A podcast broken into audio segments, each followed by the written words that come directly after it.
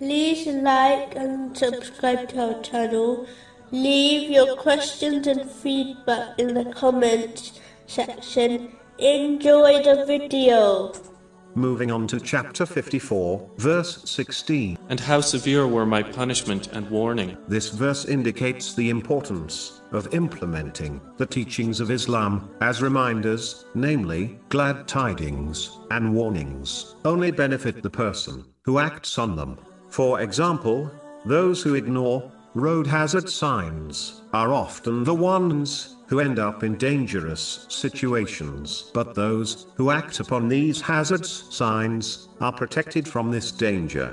The glad tidings indicate the commands of Allah, the Exalted, which acted upon lead to the gardens of paradise, and the warnings are the prohibitions of Allah, the Exalted, which acted upon protects one from divine punishment, such as hell. Moving on to chapter 54, verse 17. And we have certainly made the Quran easy for remembrance.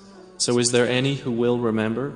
A narration found in Imam Munzari's Awareness and Apprehension, number 30, advises that the Holy Quran will intercede on Judgment Day. Those who follow it will be led to paradise, but those who neglect it will find that it pushes them into hell. The Holy Quran is a book of guidance. It is not merely a book of recitation. Muslims must therefore strive to fulfill all aspects of the Holy Quran to ensure that it guides them to success in both worlds. The first aspect is reciting it correctly, the second is to understand it, and the final aspect is to act on it according to the traditions of the Holy Prophet Muhammad Peace and blessings be upon him.